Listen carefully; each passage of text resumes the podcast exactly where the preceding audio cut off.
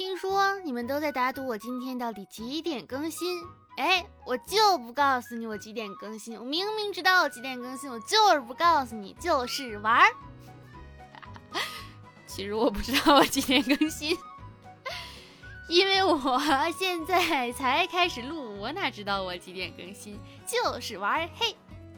Hello，我亲爱的听众小可爱们，大家还好吗？这里依旧是愉快的周四，我依旧是你们的小可爱兔小慧啊。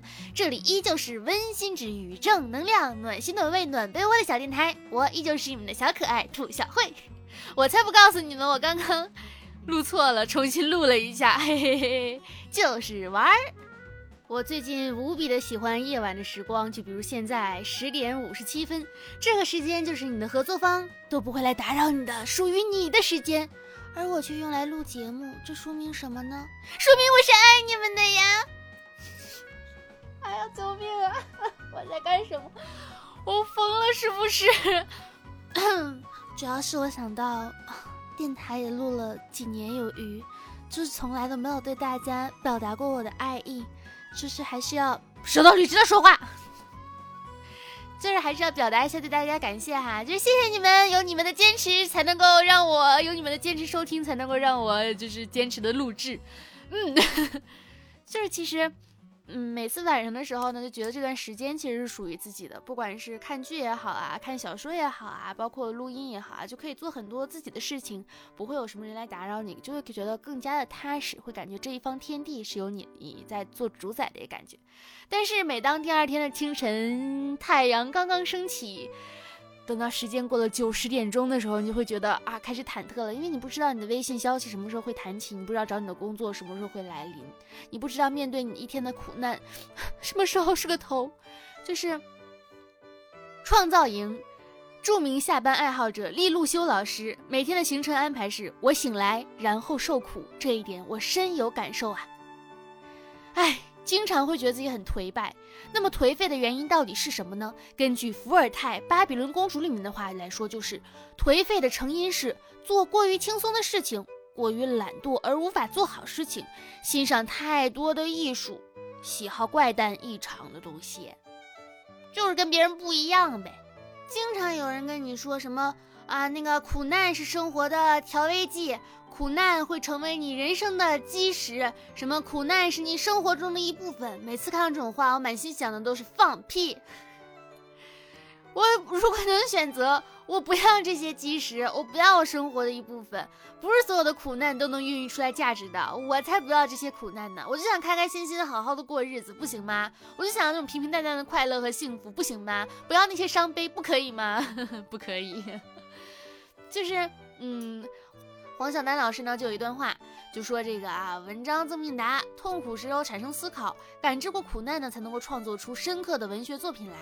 但是其实应该是啊，只有深刻的体会到了生活，才能够创造出更加深刻的作品来。苦难呢，只是创造伟大作品的一个小小的部分。他就说，根据我小时候受到的文学教育，我都知道当文学家那是一件很惨的事情。所以小时候看到这个词，在下面写了两句，说这个词呢是讲一种古人很惨很惨的离愁的情绪。于是我就相信了。为什么呢？因为小的时候教育我告诉我说，写《离骚》是要跳河的，写《史记》是要自宫的，写诗呢是要和孟郊、李贺一样早死的。如果你写小说，就要和曹雪芹一样，和吴敬梓一样倾家荡产的。反正没啥好结果。如果以上都没有发生，那你作为一个文学家的标配就是怀才不遇，仕途不愤，亲友隔绝啊，烟留他乡，然后就相信了这是一首很惨很惨的词，对吧？但实际上，我们很多时候面对很多的痛苦，或者说面对很多很多开心的事情，所引发出来的思考，才是让我们能够写出好东西，才是让我们感知生活的一个来源吧。我最近在看一本书，不要笑，不要笑，真的在看一本书。就是我一直在坚持一个习惯，就睡前一个小时阅读。最近刚好看到一本书叫《女孩们》，我最开始被吸引的是买这本书的原因，是因为我看到这本书上面说，呃，就有朋友推荐嘛，说这本书是一本非常治愈，就是文字非常细腻的一本书，我就买回来看了。我以为是那种散文集之类的，然后看着看着发现是一本小说，文笔是很细腻了，它，但是跟想象中的不一样。我以为会是那种很治愈、很美好的，结果却是很治愈、郁闷的郁。因为他剖析了就是一个女孩内心深处的所有的想法，嗯，比如说比较肮脏的、比较不堪的，然后也有比较快乐的，怎么样，就是很细腻的那些东西。然后看完之后，其实觉得生活没有特别的好，就是每个人的生活中不愉快的事情太多了，会稍微有点郁闷。但是转念一想，这是别人的故事，不是我们的故事啊。然后一想想，哦，又觉得还可以了，还可以了，还可以了。然后当时看完之后，也是有几段比较喜欢的话，分享给大家哈，就是，嗯，当时看完之后确实还蛮喜欢的。这个作者是艾玛克莱因，他就说，他说，多么悲伤啊！有的时候你意识到自己好像已经到不了那个地方了，就是你已经迷失在了深深的确定感里面，自身经验以外的任何东西都是不存在的，就好像事情呢只会朝着一个方向发展。时光引着你穿越走廊，进入室内，那个必然的自我在里面等着你，宛如胚胎，已经做好让你发现的准备。多么悲伤啊！有些时候呢，你意识到自己永远也到不了那里了，意识到自己已经如浮光掠影般的度过了所有的日子，而在这期间呢，就是任年华流逝，而人如刍狗。还有就是，我等着人来告诉我自己好在哪里。后来我想，这大概是农场里的女人远远多过男人的原因。那一整段的时光里，我都花费了心思在准备自己身上。那些文章告诉我，生活不过是一间等候室，直到某人注意到了你。在那一段时光里，男孩们却把时间花在了成为自己的一个身上。我目送他远走，没有试图挽留住他。我不想太贪心，我对自己已得的任何东西都应该感到快乐。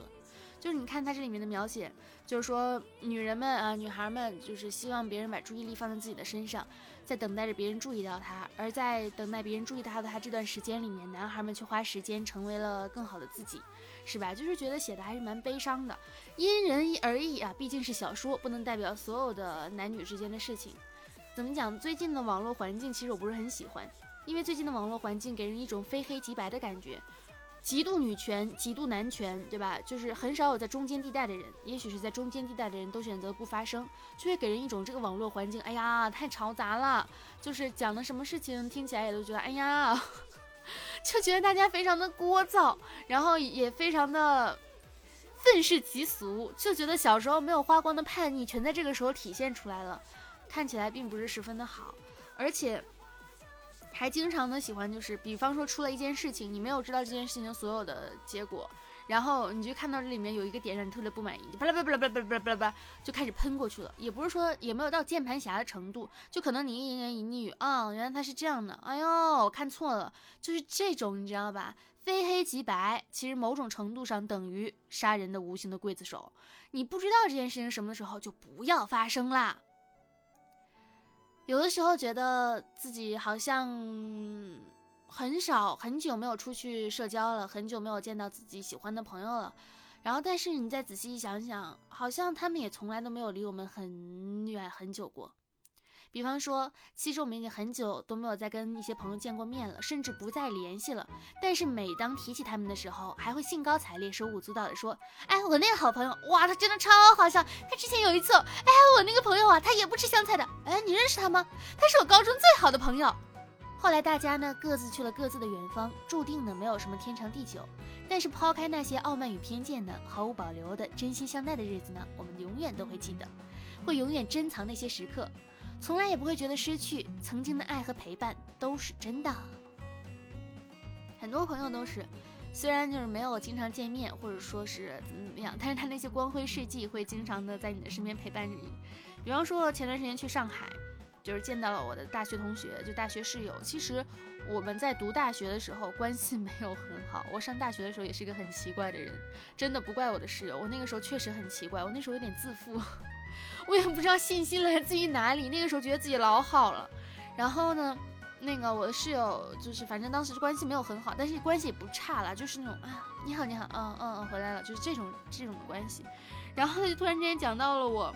那个大学期间偷吃他们的虾条那件事情，你们应该都知道吧？我对虾过敏，然后偷吃他们的虾条又过敏的那件事情，现在听起来觉得好好笑啊！怎么会这么好笑？这一件事情，我现在毕业五年了，还能够 嘲笑到现在，哪怕当时的关系没有很好，但是想到这件事情的时候，还会想到这样的一个人，对吧？其实这就是生活嘛，就是这样的，总会有变化啊！也希望大家都能变得越来越优秀。也是，就是最近看微博，就中二中二病控就说，有的时候会觉得哈，考古一个人以前说过的话，指责他以前的观点，还挺没有必要的。因为人呢是在不断的变化的过程当中。就像有的时候我们晚上睡不着，会回想，我几年前怎么会做过这种傻逼事儿啊？真的搞不懂当时自己为什么要这么做。我会认为后悔不是什么坏事，说明呢正在不断不断的去变好。还是要保持着对生命的一种乐观，保持对生活的基本的乐观。的一个原因是随时随地都在准备一个小惊喜，犒劳一下自己。今天做的这个真好，买块蛋糕吧。哇，我现在完成了这个，买条裙子吧。然后不久你会发现。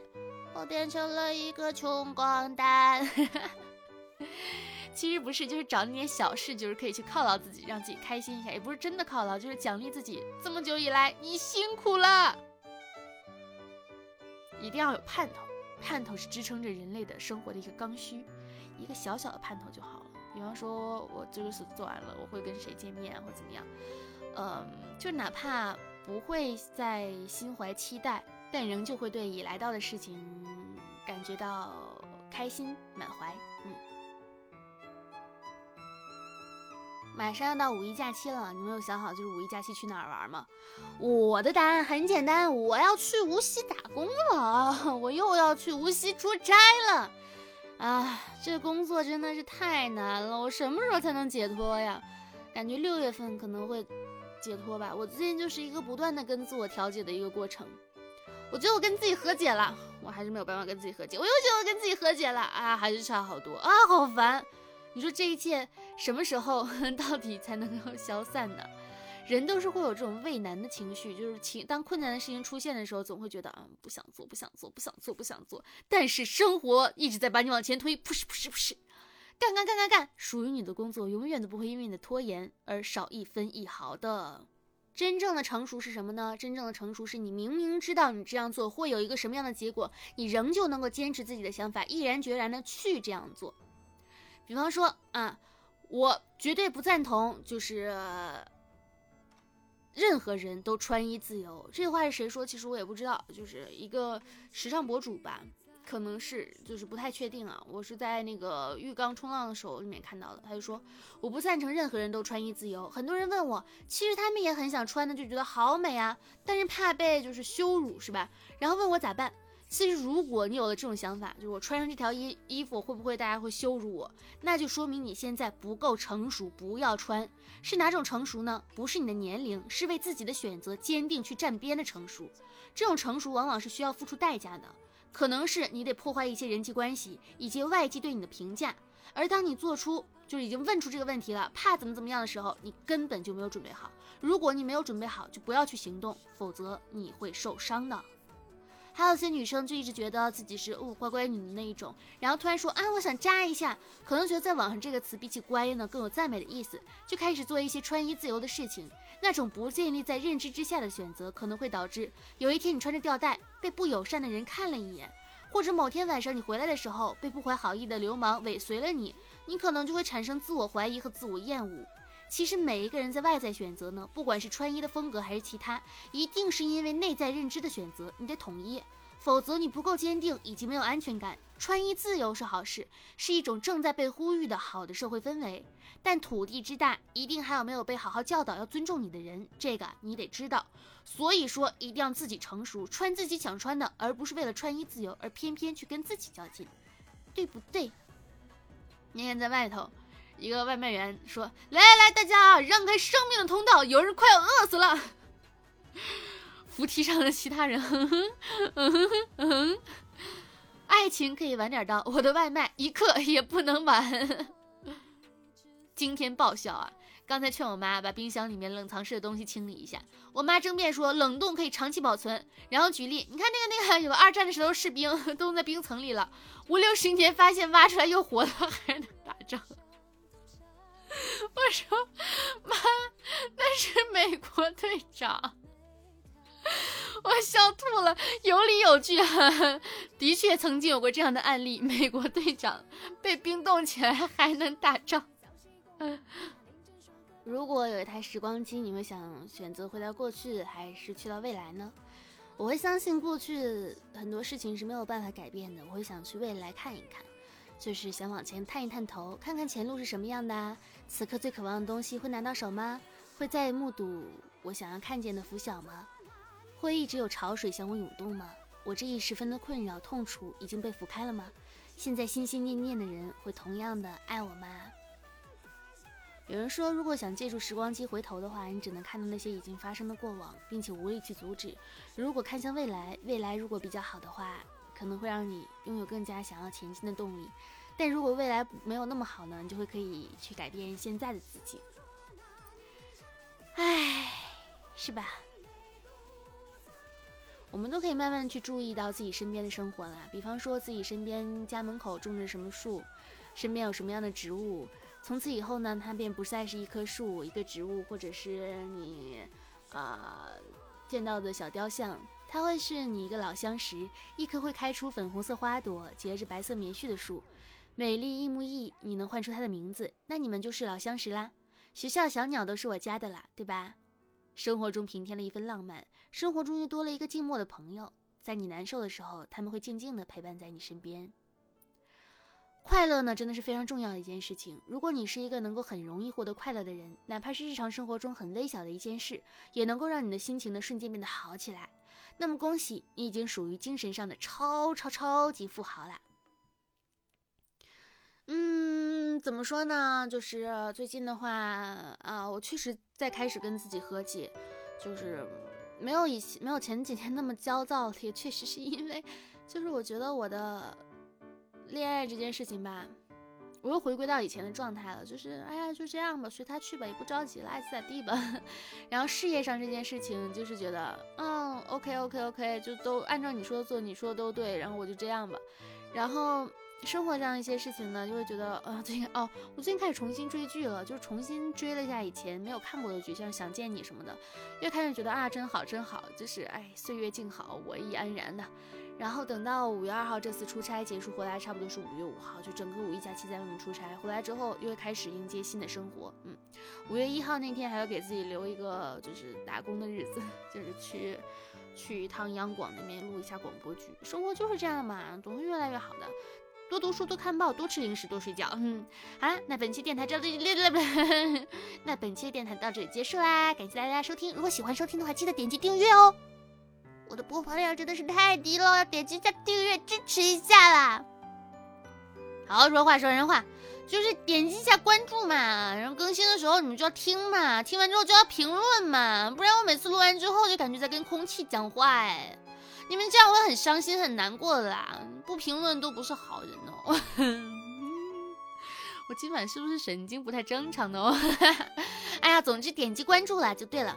然后我的新浪微博浮夸大哥兔小慧，浮夸大哥兔小慧，感谢大家关注。如果喜欢我的这个想进入群的话，QQ 群五二四六三一六六八五二四六三一六六八，感谢大家收听，拜拜。